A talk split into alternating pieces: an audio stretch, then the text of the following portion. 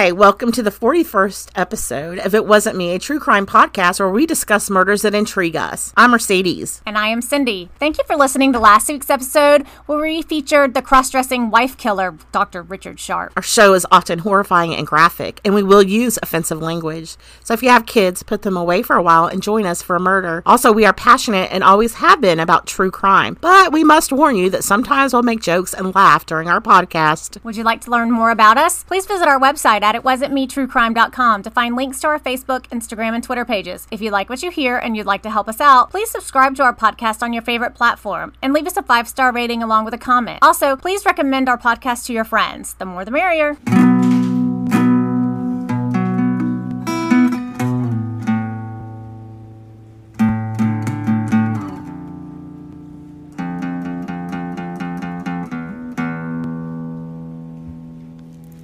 Hey, Cindy, how's it going? It's going all right. How, were, how was your week? Well, you know what? It's been pretty um, uneventful, really.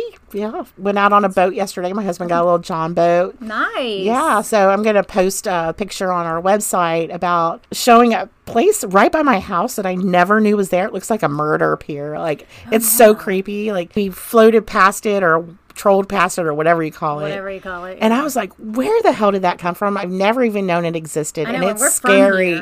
Yeah. I mean, super I- scary. I didn't yeah. even know that was there either. And when you sent me that picture, I was like, "Mm, "What the hell Yeah. is that?" So we knows of it. Yeah, he might. We show him the picture and see if he knows. So, so check it out. It, it'll be on our website. I'll post it. Uh, creepy. And whenever I see creepy things, I think I always put the word murder in front of it, like murder pier.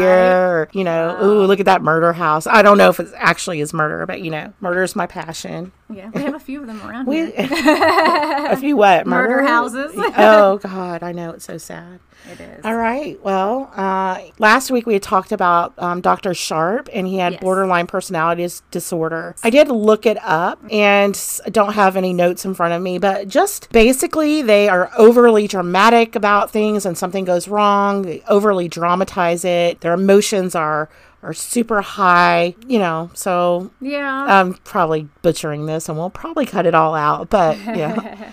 no, anyway. I mean, I'm thinking of a couple of different people that are like that I know that are kind of like that. And I think when you say borderline personality disorder, you think like you think worse than maybe someone. I don't know. Does that make sense? Like you think.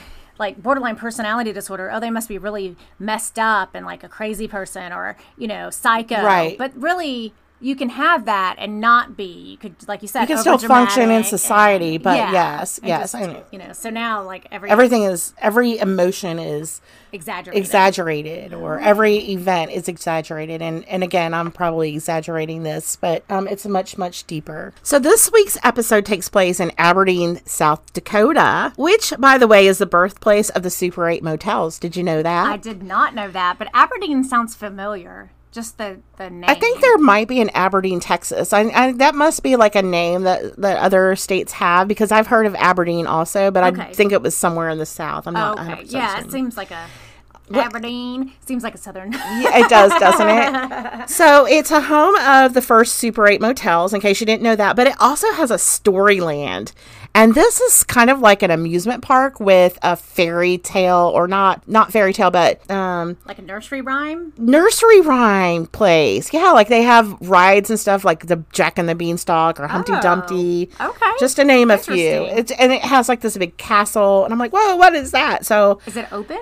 I don't know if it's open during COVID, but yeah, it's it's I mean, like it's, it's a a functioning, yes, oh, yes. okay. All right. Uh, Because you know, sometimes you see on the internet where you have like this the um. like those murder parks, right? you remember those murder those that murder creepy- well, you know, like the ones that are shut down Yeah. like after Katrina Yeah, the murder park. There was like a I think after Katrina there was a um it might have been before that but what is Six Flags there's like Uh-huh. a Six Flags somewhere that's like a Yeah, skeleton like, it's the not even- defunct. yeah, Yeah. Uh-huh. So I, I didn't know if it was like that or not. Yeah. So which No, it's super creepy. no. I, it's pictures. I'm not sure if it's open right now because of COVID, but yeah, it's a functioning Oh, place. okay. I actually would vacation at this place. It Oh, just wow. looks so so charming.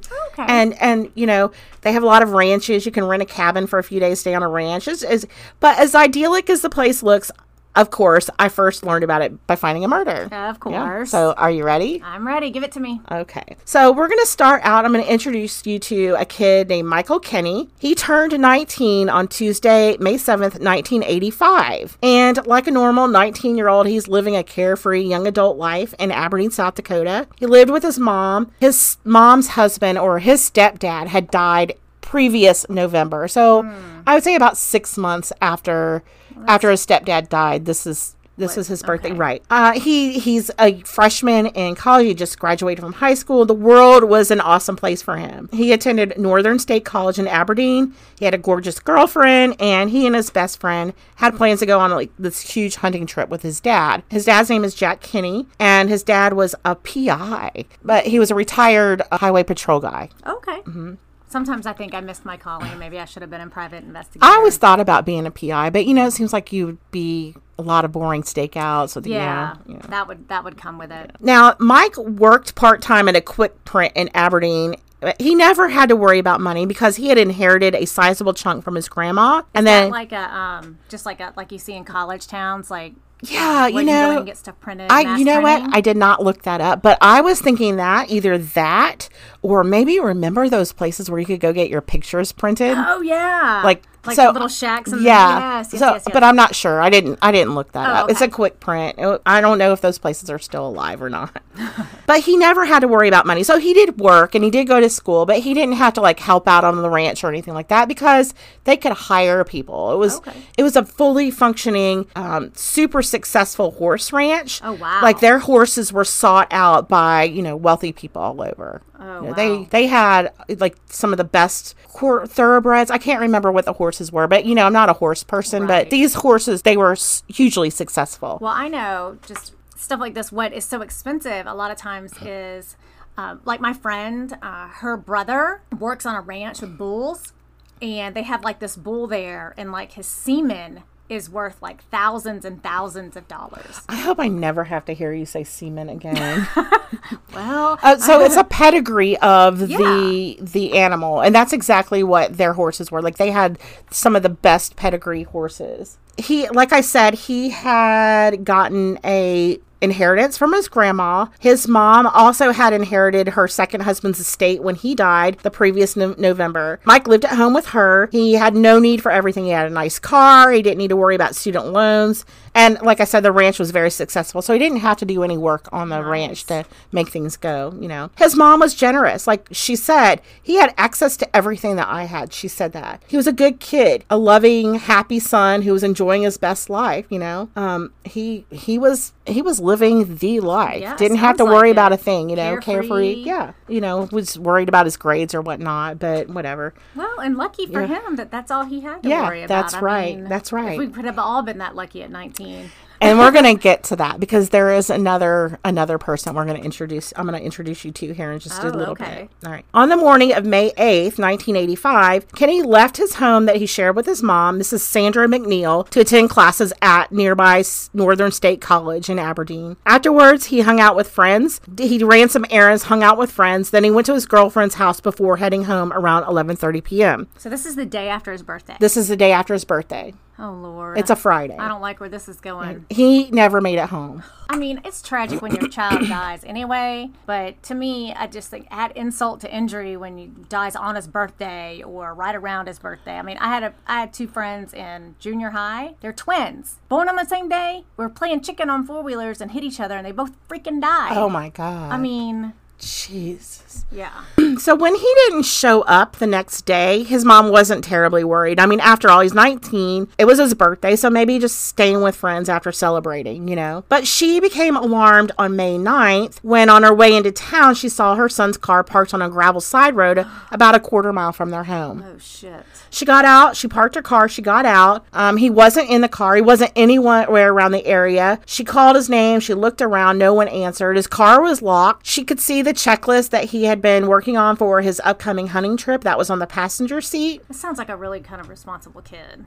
If he had a checklist. Yeah, hunting. I, mean, I love checklists. I'm a checklist, per- I'm checklist person. So yeah, I get it. His, um, like I said, she you know, she's kind of alarmed. She starts calling his friends, but none of them have seen him since the night before. His best friend since second grade, Barry Walther, and this is the kid that he was planning on going hunting with. Okay said that Mike had been over that night for pizza and they hung out for a few hours. They were discussing the upcoming hunting trip as usual. They had been planning the trip for about two to three months and they were super excited Oh, about it. bet. Like that was all on their mind. They were g- getting ready to go. The best friend, Barry, told the mom that Mike said he had gotten his oil changed in his car, he had gotten his hunting license, he had a gunsmith adjust the trigger on a shotgun, so he had run some errands that day after school. She also called his girlfriend, Kelly, and Kelly, as far as police know, were the was the last person to have seen Mike. She told them that they watched a movie, um, then they went for a ride. They hung out until around eleven thirty. She said that when she saw him, he was wearing the sleeveless tan shirt that she'd give him given him the day before his birthday. So he's wearing jeans, a sleeveless tan shirt with some sort of graphic on it, and his Nikes. like an 80s muscle shirt Yes, like yes. that's exactly Yeah. what i picture She told Mike's mom that Mike was going home and he promised that he would contact her the next day. Like I said, she was the last known person to have seen him. Mrs. McNeil and his friends also drove around. They looked in all his hangout spots, but they couldn't find him anywhere. Finally, she ended up calling the police, filing a missing persons report, right? And then, you know, police are like, don't worry, he'll turn up. He's young. no but blah, that's blah, when you call right? his dad who's the Right, and she probably has, but she probably did call the dad, but that is not. I didn't. see Right, that yeah. But on May 10th, the next day at around nine o'clock, she gets a call from somebody she did not know, and the caller instructed her that if she ever wanted to get her son back, she needed to go to a phone booth at an in an Aberdeen bar and find the payphone and retrieve an envelope that was there under the payphone. Now, caller ID and star 69, as far as I know, were not available then, so the caller remained anonymous. Can't do that nowadays, can No? you? Right?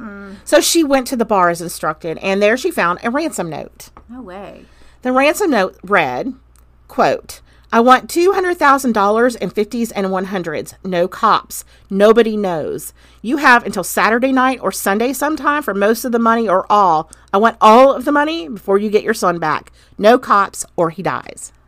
oh crap Yeah, so yeah i'm calling the police anyway Mm-hmm. of course she calls the police. And the police, of course, call in the FBI because kidnapping is Yeah. FBI. Police and FBI agents then secure $190,000 from local banks and took the money to the McNeil residence where they awaited further instructions. Oh, wow. So they have almost all of the money. None of it, I don't know if she put in any. It doesn't seem like she put in any. no right? because they mm-hmm. pretty much guarantee they want their they'll get their money back Yeah. it's marked it's It whatever, is you marked. know. Yes, yes. The caller did not call back that Sunday. Instead, he called back Monday, May 13th. A still unidentified caller. He tells Mrs. McNeil to leave the money near a statue in a park near Northern State College at 9 p.m. that night. When she asked to speak to her son, you know, I need to talk to my son. I need to make sure he's okay. The caller refused. He said, Look, you're not talking to him until I get the money but he's okay. Look, this is what he's wearing. So then he described what he was wearing Levi's, a tan sleeveless shirt, and Nike shoes. Hmm. I can't tell you how many times they brought up what this guy wore in almost every article hmm. I read. So I'm guessing that that kind of was important. yeah maybe I think it might establish time of death or, you know, last time anyone saw him, he was still wearing the same thing he was, went to school in that morning, whatever. So that night, two FBI agents went to the statue in the park and dropped off a suitcase. And one of them was a female, so it looked like maybe the mom. I'm not sure. They The suitcase had the $190,000 in it. And then in a false bottom, it had, they called it a beeper, which I'm guessing is basically a radio controlled tracking device. Mm-hmm. Mrs. McNeil was at home, and all of her son's friends were there, like Barry Walther and his girlfriend.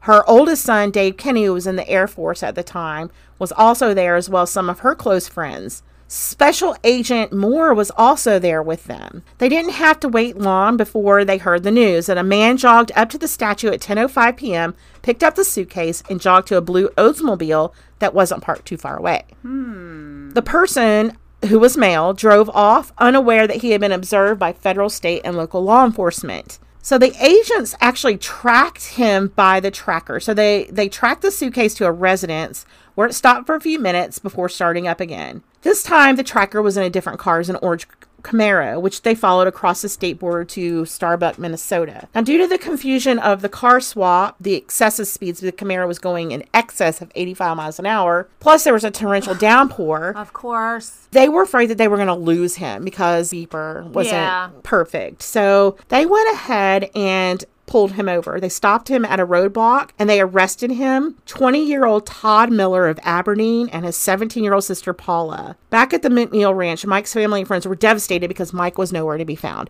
So they did not follow them to their final destination. Okay. Which Right. could have been where Mike was, or could be bullshit. Right. But now they have no clue and he's not in the car. And what did the ransom note say would happen if cops were involved? They would kill him. Okay, that Mike would not. At the scene of the arrest, police located the briefcase and the Camaro, and most of the ransom money was still there.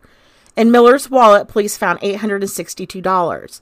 760 of that was part of the ransom money, which they identified by serial numbers. Miller at first told police that he only had $500 in his wallet. He said he had withdrawn that from his bank account. When advised that there was more than $500 in the wallet, Miller told the officers that a Mr. Bob Jacobs had given the money to him as traveling money. Miller said that Mr. Jacobs was supposed to buy a horse from Miller in Alexandria, Minnesota. During the conversation, Department of Criminal Investigation or DCI agent Douglas Lake asked Miller where Mike was. Miller responded, I wouldn't hurt Mike McNeil. He's my best friend. To that point, none of the agents had even mentioned Kinney's last name. Mike's mom's last name was McNeil, so why would Todd even call him Mike McNeil? That's not the hmm. name he went by. Yeah. I never saw him referred to as Mike McNeil anywhere else, but that was his stepfather's last name. Agent Lake turned Miller over to two Aberdeen police officers, and Miller told officers a total of five different stories. But I'm not sure that he ever ever told the actual truth. I'm, I mean, I know he didn't tell the actual truth. I'm not sure that has ever been told publicly. Oh, wow. The first, the first story, as I said, was this Mr. Bob Jacobs promised him that he would buy a horse because Mike's family also owned a horse ranch. okay.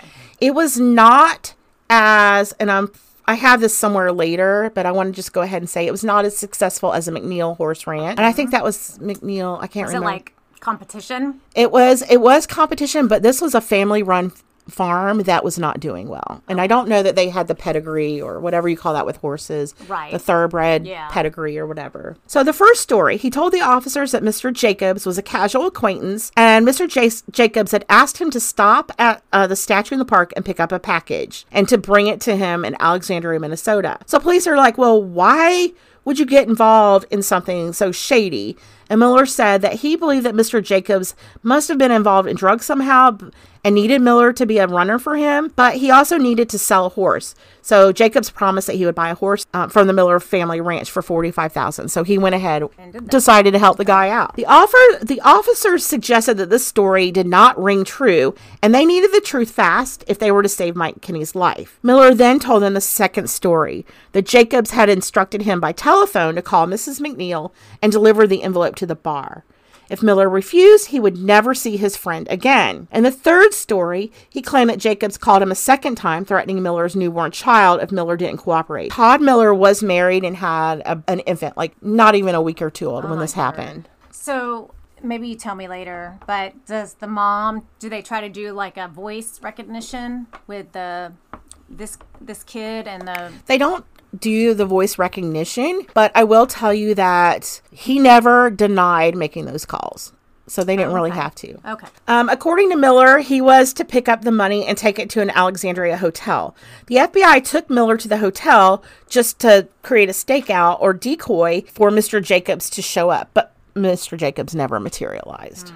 Miller was then taken back to Aberdeen where he was interviewed by FBI agent Adrian Moore on May 16th. At this time, Miller told his fourth totally different story. He told Moore that on May 7th, 1985, the evening after his son was born, he was at an Aberdeen bar celebrating his new fatherhood with some friends. because that's where you need to be Right when your baby, yeah. right, your wife's in the hospital and you're at a bar. Listen, I've been there, done that, oh, girl. Yeah, right? me too My husband did that to me one time, and my blood pressure, I was so freaking pissed off mm. that my blood pressure was through the roof, and they were not going to let me go. And I was so pissed.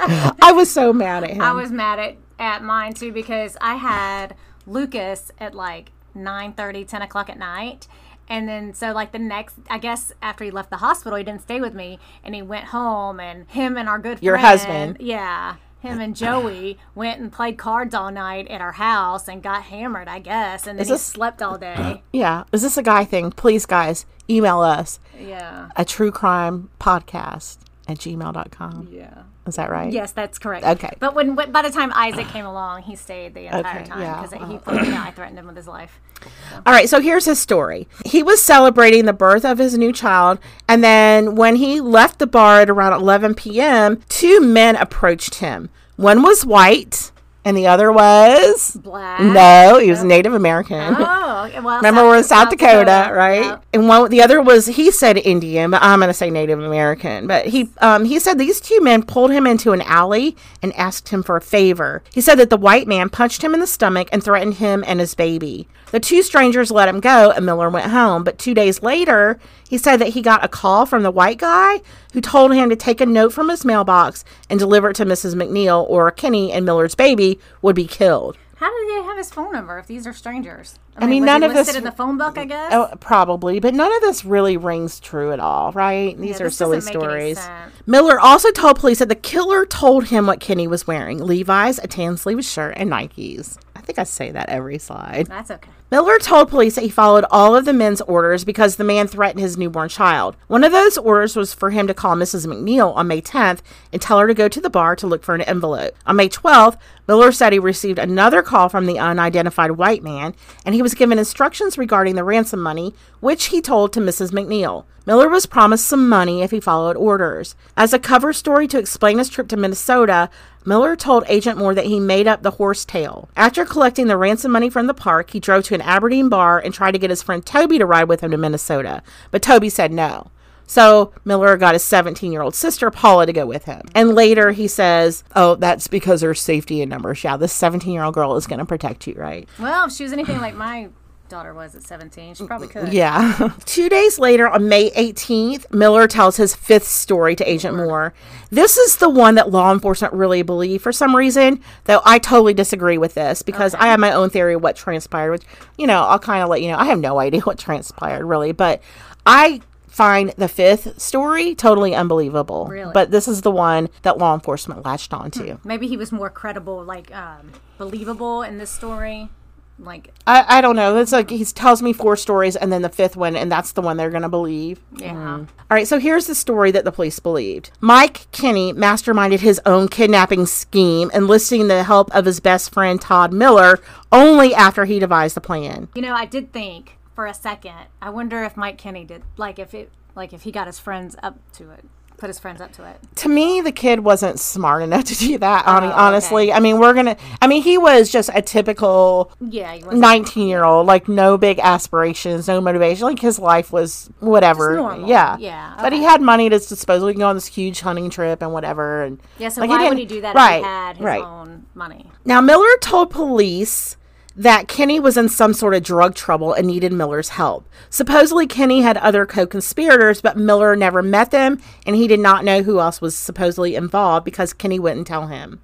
Miller said he needed money, so he agreed to help. Miller said that he and Kinney met on three separate occasions between April 26th and May 3rd, 1985. This scheme required Miller to put the plan into motion. He had to call Mrs. McNeil, write the ransom note, retrieve the ransom from the park, and then deliver it safely to their rendezvous spot, the Alexandria Motel in Starbuck, Minnesota. Now, I just want to just po- point out that in any of the stories, he never denied his involvement at all in some way, right? Okay. So he, in every one, he admitted to contacting Mrs. McNeil, um, being in charge of the ransom, and all of that. So he's never denied involvement at all. Okay. On May 7th, Miller told Kinney that he was backing out. He didn't want to be involved anymore. And the next day, according to Miller, he received a call from an unknown man with a deep voice. This person informed him that he had to follow through with the plan or his baby would be killed. On May 12th, the man called again and said, Do as you're told, nobody else is involved, and nobody gets hurt. Despite this warning, after picking up the money, Miller took his younger sister with him, apparently for protection, as I said. Partly as a result of this interview, a warrant for Kinney's arrest was issued on May 19th, 1985. So they um, they issue a warrant for Mike Kinney's arrest. Investigators had interviewed a worker at the hotel who claimed that she saw Kinney at the motel in Alexandria on the evening of May 13th, which was the same night that Miller was arrested. Kinney's family and friends were shocked that investigators believed that he had been involved in his own kidnapping, but just to be sure, Mrs. McNeil publicly begged her son to come forward if he was involved. She didn't believe it, though. She told police that he had planned a huge hunting trip. The police said, oh, well, that was just a ruse to throw off everybody's scent. Okay. The family never bought that story. Kinney's mom said her son would have never done this to her. You know, she's still grieving from the death of her husband. I mean, like, why would her son do this? Or that there's no any kind of like warning signs, or he wasn't a troubled kid. Exactly. Like, kind of like, like Yeah. totally out of left She field. yeah, she says he had money at his disposal at eh, disposal and had wanted for nothing. Kinney wasn't a super motivated, super intelligent student, as I said. Now he wasn't dumb. He's just your average kid. Yeah. You know, school is not his main priority, but he did go to college. He hung out with his friends. He did smoke pot occasionally, but he wasn't a druggie or a criminal mastermind like the FBI insisted. We're not talking though. What was the honor roll? Right, the honor roll murders. Yeah. Yeah. definitely. He was just a normal kid. He talked about possible careers in accounting or computer programming. I mean, yawn. I, was about to say, oh Mm-hmm. my god, that sounds so boring.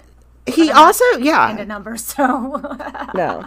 There were no personality changes, like you said. His girlfriend said that Mike would never come up with that idea or be able to pull something off without someone knowing that he was up to something. well, it seemed like she would might be involved if that was the case. Right. No matter what, Sheriff Oakes of the Brown County Sheriff's Department said that investigators deal with facts, and the facts showed that Kinney had been involved in the initial pa- planning.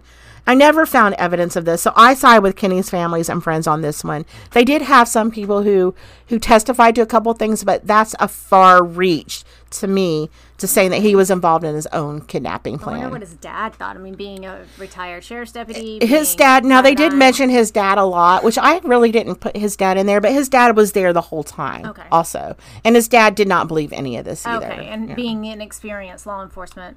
i think i and i think that the mom was focused more like with reporters and stuff because she was so emotional about it Yeah. and she was Well, from a very wealthy ranch like kind of successful Well, slandering them Yes. as well. hmm Barry Walther, remember his best friend since second grade, said that Kinney would have never partnered up with Todd Miller. Oh, Todd, he's like, they are not best friends. Okay, they are they are just acquaintances that we only know him um, from From school. from school. Actually, they graduated from Aberdeen High School, but they did not run in the same circles. They did ride the same bus to school, but they were not friends. Hmm.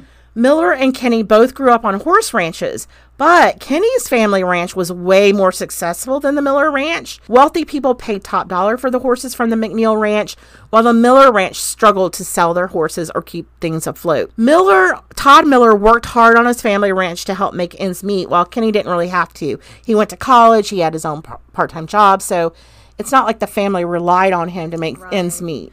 See, and I'm kind of like I've been watching that TV show Yellowstone, Uh-huh. and you know it's about ranchers, Uh-huh. and you know, and Yeah. there really hasn't. They're not in competition really with some other ranches, but there's you know people trying to come in and buy up their land and that sort of thing. And there's a bunch of like illegal shit that goes on. Uh-huh. Okay. and so my mind is like, okay, so are these two horse ranches kind of like the Millers think that Kinney or the McNeil ranch is their direct competition, where the McNeils are probably like. Not really concerned about this little Yes. ranch over here because they have such a prestigious business. And Does that make remember, I said that I had my own theories about Yeah. things. Like, I feel like maybe Todd Miller was super jealous of Kinney. Yeah. Here, Todd Miller is. He's working his ass off for his family ranch, n- barely making ends meet. He got a girl pregnant and he had to get married. He can't go to college. He can't lead the free lifestyle that Todd Kinney, I mean, Mike Kinney has. That's my, that's Yeah, my I'm presumption that I'm thinking this is, he's got a jealousy thing going that Yeah. maybe Kinney didn't even Well, know that's about. like my friend that was murdered in high school. Yeah, we talked yeah. about. You know, the guy that murdered him was a senior in high school. Um, they played the same position in football. My friend played. This guy really didn't. And you know, my friend had a high school girlfriend, girlfriend in high school. He had a girlfriend off at college. Uh-huh. You know, it was kind of like big man on campus. And you know, they try to say it had to do with steroids and that sort of thing. No, no one gets that kind of killed over, you know, Right, steroids. yes. So it had so much more to do with jealousy. You know, being that I was close with college girlfriend and him, I think that it was more of a jealousy thing, not Yeah, just a. yeah. I mean, it might had a little bit to do with steroids, but I think it was more that to, my friend Tori had something that this kid, this Thomas Mogul guy, wanted, and he took it. Mm. Took what he could. Right. And that's mm-hmm. kind of what I'm getting what I'm what that's what I'm feeling that wealthy people pay top dollar for the horses from the McNeil Ranch while the Miller Ranch again struggled to sell their horses. Miller worked hard on his family ranch to make ends meet and Kinney didn't really have to do much. He went to college, he worked part-time, he had a blast enjoying the best years of his life. Miller was already married with a baby. He liked to party as evidenced by his nights at the bar, but he was a hard-working son, husband and father. Both boys were regarded as clean-cut good kids so people were shocked by this fifth version of events. Like everyone was already shocked that Miller was involved and that Kinney was missing. They just could not fathom that Kinney set up the entire scheme. There was just no way, is what they thought. Hmm. At least one member of law enforcement had his doubts of Kinney's involvement. He knew that Miller had a motive for the kidnapping. He knew this because on March 1st, 1985, he interviewed Todd Miller at the sheriff's office when Todd came in to see what he could what he could do to satisfy a judgment against his dad, Martin Miller. Martin Miller's property had been seized by the Federal Land Bank in Aberdeen for his inability to pay back a loan that he got in September 1978. So from 1980 to 1984, Marty Miller's payments were always one to seven mo- months behind. I hear you. Uh, Marty Miller owed other creditors too. So the Miller Ranch was in trouble and they needed a lot of money to make things right. So this just kind of backs up our theory. This is this backs up our theory. And of course, you know, Miller goes in to the police station on March 1st and says, What can I do? What can I do to fix this? What if Miller and his family devised the kill- kidnapping scheme? I mean, could one 20 year old be in charge of this? I mean, I doubt it, but I mean, we've seen some crazy sh- stories so mm. far. But if they're desperate, being and I've said it before, des- desperation will make you do all kind of crazy shit. Yeah. Because like if so, if his parents are talking about how you know we might lose our property, da da da da, then the Miller kid Todd might you know, well, I'll do whatever it takes, Right. And maybe him and the dad or him and the So sister. I, I never found any evidence at all that anyone else was involved. But it, it seems to me like it might be difficult for a 20 year old to pull off on his own. I don't I know. mean, I could Okay. pull that off. I don't believe at all that Mike Kinney had anything to do with his own kidnapping, but I don't know that Todd Miller could have come up with this idea on his own either. If he didn't work alone, he never implicated anyone else aside from those that I told you about earlier. Mm-hmm. Police get all these stories from Miller, but Kinney is still missing, and some of the investigators, as well as the prosecutor, still believe that Kinney is alive and well somewhere, hiding from police. On May 23, 1985, Miller's family was able to bail him out of jail, which really pisses Mrs. McNeil off because yeah. no one had told her that he had been released. have to tell her? I mean, I would want to know. I feel don't like that that's one of the things that they do, like victims' families, they let them know. Police received many tips regarding their investigation, but one phone tip from an anonymous woman seemed promising. Mm-hmm. The woman said that the kidnapped man was at an abandoned farm southeast of Aberdeen, which this tip triggered a search in a six mile radius of Aberdeen, but Mike Kinney was not found. Do they? And they never found out who called. They never Just found out who called. woman? Right. On May 28th, they get another call. This is three weeks after Mike Kinney's disappearance. This one from a local farmer named Charles Boulay. And I don't know if I'm saying that right, but I like that name, Boulay. And Boulay called and said, Look, dudes, I found a dead body. Oh shit. So it turns out that he was checking his rain gauges on the perimeter of his property near an abandoned ice house that was seven miles west of Aberdeen. He told police that he checked his rain gauges about every two weeks or after a big rain. Remember, there was this big, there was, uh, there were a few torrential downpours, so there were some big that. rains. Yeah. I have a quick question. Yeah. What's an ice house? Um, I'm guessing it's a place where they used to store ice, like where they either make ice or store ice for like you know, like so they could sell it. yeah. Oh, okay. hmm That's my guess. It's abandoned and old. Okay. All right. He's there. He notices a dangerous weed growing up out of the ground and he goes to pick it. And that's when he bent down to pick this dangerous weed and he spots a white tennis shoe and he's like, hmm, why is this white tennis shoe here in the middle of nowhere? Then he's like, this shoe looks so new. It was just stuck out. It took him a minute to think about it. Then he noticed that it was under a piece of plywood. He lifts this plywood and underneath he sees a tennis shoe connected to a decomposing body lying under the piece of plywood. When investigators arrived, they noticed that the corpse was wearing Levi's, a tan sleeveless shirt, and Nikes, exactly what Mike Kinney had been wearing the last time he was seen by friends. Boulay said he never checked the shack, and if it hadn't been for the noxious weed, Kinney might never have been found. Oh wow. So just this random weed growing up, Right? right? I'm like, what's a dangerous weed? well, I don't know, It's but probably my whole yard. right? Yeah, sand spurs or something, right? They did determine through dental records that it was Mike Kinney, and the autopsy revealed that he had three 22 caliber bullet wounds in his body and hmm. several head injuries if- inflicted by a square-edged instrument. The doctor who performed the autos- autopsy estimated that either set of wounds could have been fatal, but that a gunshot wound to the aorta was the actual cause of death. Kinney's body was in a partially mummified state and showed no signs of having been tied up. So he's been dead a while. The cause of death has never been 100% determined, which is one of the reasons why Cause of death or cause of death, oh, time of death, time of time death, of okay. death. I'm sorry. Yes, his and I did look up partially mummified because I was like, how does a body get partially mummified? But it has to do with like the weather. so, so- it's May. It's What's May like in South? and probably it's I looked it up. Yes. Well, I looked it up when I was doing this, and the day that I was doing this was maybe a week or two ago. Oh, yeah. It was 68 degrees that day. Oh, Man, like I wonder what that's like. wonder what that's like in the middle of July, right? All right, so they did look at analyze his stomach contents. They found what appeared to be part of an olive, some degenerated vegetable matter, and some meat fibers that were consistent with Kinney's last known meal, which was a pizza topped with pepperoni sausage, mushrooms, and olives that he had eaten on May 8th at approximately 6:30. The doctor testified that normally food passes through the stomach in 4 to 6 hours with some variation. He also said that Kinney had been dead for 2 to 3 weeks, although that estimate was very rough. So anywhere from May 8th to May 14th. So they cannot establish time of death. Yes, he had pizza as his last known meal, but maybe that's his favorite type of pizza and he had another one. So they don't know exactly when he died. All right. Okay, let's say he died two weeks ago. Does your body stop breaking down Yes. your food? Yes. So That's why it's still in there. Yeah. yeah. So I mean, they really can't. Wow. So that uh, the whole thing is, was he alive? Was he still alive after Todd Miller got arrested? That's the question. Okay. I wonder what Todd never has like fessed up. Not that I found. The actual time of death was never factually confirmed, so no one knows, like I said, if Kinney was still alive when the ransom switch was made. Kinney's family and friends were upset that Miller was arrested before he made it to his final destination. They believe that Kinney may have been alive at the time and could have returned, been returned safely, but since the police arrested him, they'll never know that. Yeah, it's probably doubtful though. It's it's probably doubtful that maybe he was dead already when the ransom switch was made. Maybe someone else was involved and killed him when they realized cops were involved. I don't know. No one really knows that. Like I said, most many people, family and friends included, blame the police for Kinney's death. Why did officers not follow Miller to his final destination the night of the ransom drop? They believe that maybe Kinney was still alive at the time, like I said. One of the agents, the same guy, Agent Moore, who stayed with the family when Miller was arrested, said the officers made the right decisions. Said, We didn't cause the kid's death. I don't believe it's unfortunate it happened.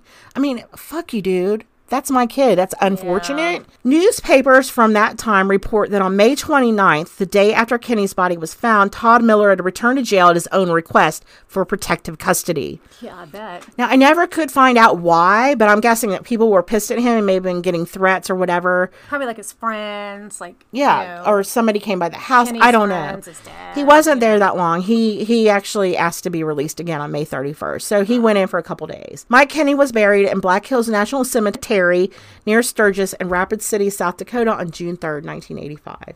In September 1985, a grand jury indicted Todd Miller on nine felony charges that included three counts of first degree murder, one count of second degree murder, two counts of kidnapping, one count of grand theft by threat, one count of possession of ransom money, and one count of forgery. How do you get three counts of first degree? All if so- one person dead. Okay, so we had talked about this before. So one of them is Todd Miller killed him. Okay. Okay. The other one was that Todd Miller, in the act of aiding and abetting Kitty, le- which led to his death, is still implicated as a felony first degree murder. Oh, okay, So they're like you had said one time, like they add all these other charges on so so that that something will stick. something will stick. Okay, gotcha. Which like how they didn't do with Casey Anthony, and that's why she's walking Right. today. And they knew this in 1985. They knew right. Yeah. Yeah.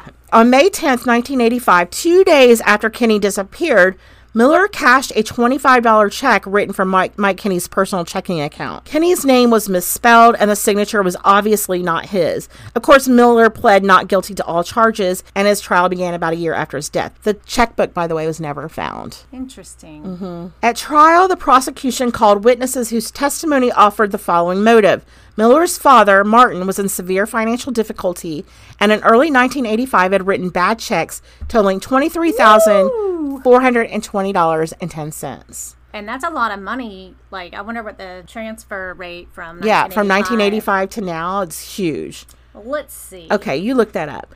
Now, Miller knew his dad was in financial trouble and he felt compelled to help his dad out in any way he could. Miller told his dad that he was selling a horse and that he would have the money on May 14th, 1985, which coincidentally was the day after the ransom drop off. Martin had a land payment due on that same day and he planned to use the proceeds of the horse sale to make a payment. Miller's sister Paula testified that Miller did not indicate he was any, in any sort of trouble during their ride to Starbucks, but she did admit that Miller wanted to get money to help his father make a land payment.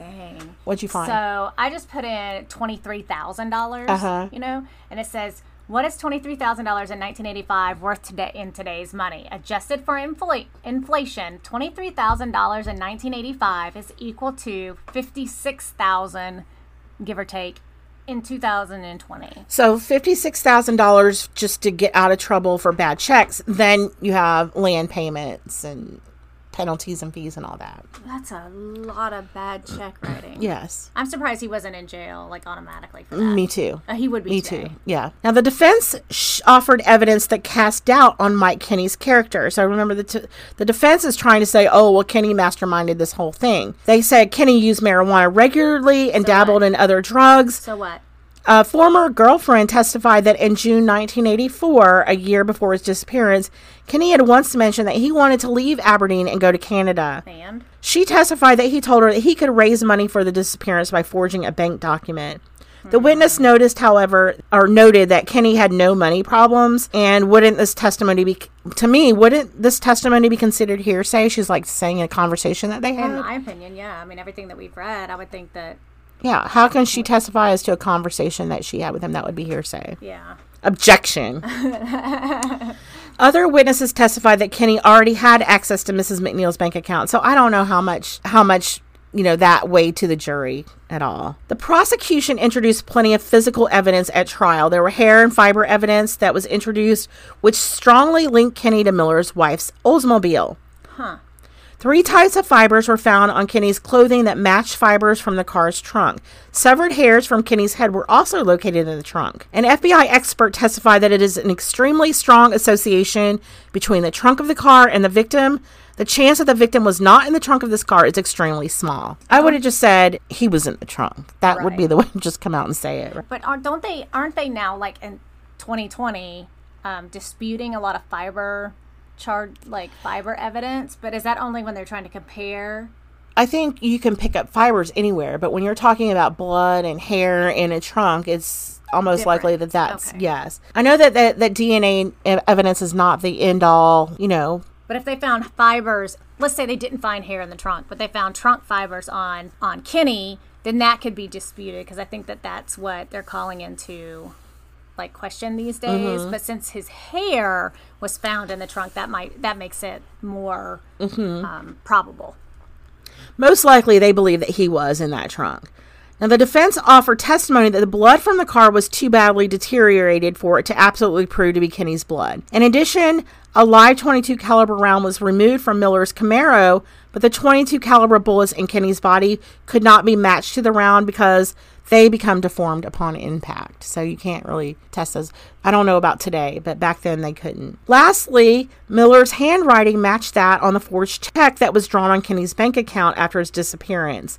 An eyewitness placed Miller at the convenience store where the where the check was passed.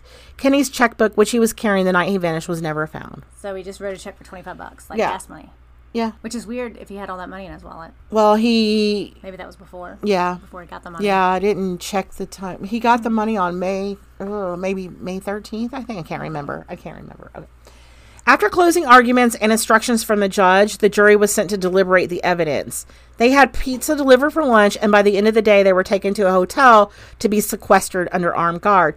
Each juror was in his or her own room with no television, no pho- no phones. How awful. Now, I am leaving a lot of this stuff out. Um, there was testimony from a guy who was an anthropology professor, and he testified that Kinney had died. Not going to get into this later, but they also had searched the car upon first finding it, and they noticed that they took out some things, but then when they went and seized the car again and look, they noticed that carpet had been cut out. So I've been leaving a lot of stuff out Yeah. just for time's sake. But um, eventually, the jury found uh, Miller guilty of first degree murder, kidnapping, possession of ransom money, and forgery, all of which he appealed in State versus Miller. Of course.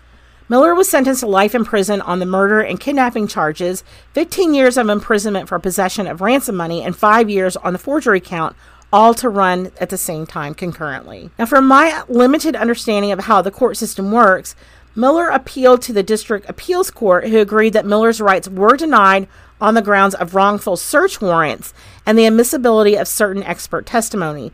The prosecution, however, disagreed, and the case moved up the, to the South Dakota Supreme Court. So the the the appeal, the appellate court threw it out. They said mistrial or whatever they say. You know, we need to yeah. order another trial. Okay. But then the prosecution said, no, you're wrong, and they took it up to the South Dakota Supreme Court. Okay. Miller appealed on the grounds that the police did not have probable cause to search three vehicles to search any papers regarding finances and papers referring to Kinney. The court found this appeal frivolous. That's the Supreme Court of South Dakota. Mm-hmm. And those that's their words. They used frivolous. Oh.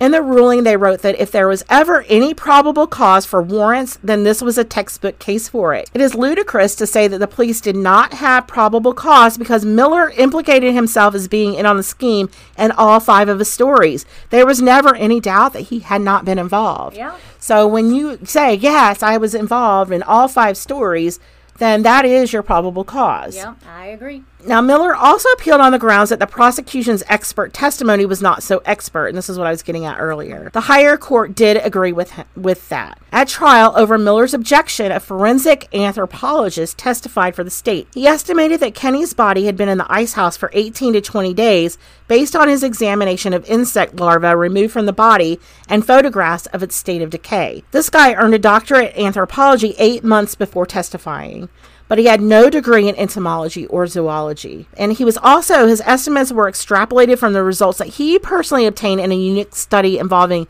exposure of human corpses in various Louisiana locations. So it's a different climate. No similar experiences had ever been carried out by other scientists, so the accuracy and applicability of his methods were unverified. Know so they have these body farms all over the yeah. country now. Well, Knoxville has one. I know that. Yeah. Yep. You can donate your body to them. the South Dakota Supreme Court agreed with the findings of the trial court as far um, as far as everything else. Said that that man's testimony did not dispute the fact that Miller was responsible for the kidnapping, the ransom, and the death. Doesn't matter when the guy died. Honestly, The right, right. That he died. So they upheld the tr- the lower court after exhaustively refer- reviewing the trial records. They reversed the lower appellate court's findings and affirmed all convictions found in the trial court. So, yay. So, this guy is sitting in prison right now, still. hmm After the trial, reporters caught Sandra McNeil and her son, Dave Kinney, as they exited the courthouse, and she was sobbing. I imagine so. I mean, she couldn't even talk. Dave Dave Kinney told reporters that they are relieved that Todd Miller was convicted and the trial is over, but that will never bring back their beloved son and brother. So his poor mom, who was already gr- a grieving widow when her son was kidnapped and murdered. I mean, I cannot imagine the pain that she felt. no, not at all. Um, and I just hope that in the following years that she found peace and happiness. You know what I mean? So that's it. Wow, it's sad. Mm-hmm. I was trying to see if the brother was on Facebook. Did you look? Um. I, I did kind of look, um, and I, I did find some of the people, like the Toby guy that was talked about. I did find some of those people because they're not that much older than I am. A lot of them. And some so of them, you know, this would impact. I mean, this is like a pivotal time of their life. That's something that will change them as a person. Right. You know. Yeah. I, mean, I know that. absolutely, You know that. absolutely. From experiencing it. Just how, heartbreaking.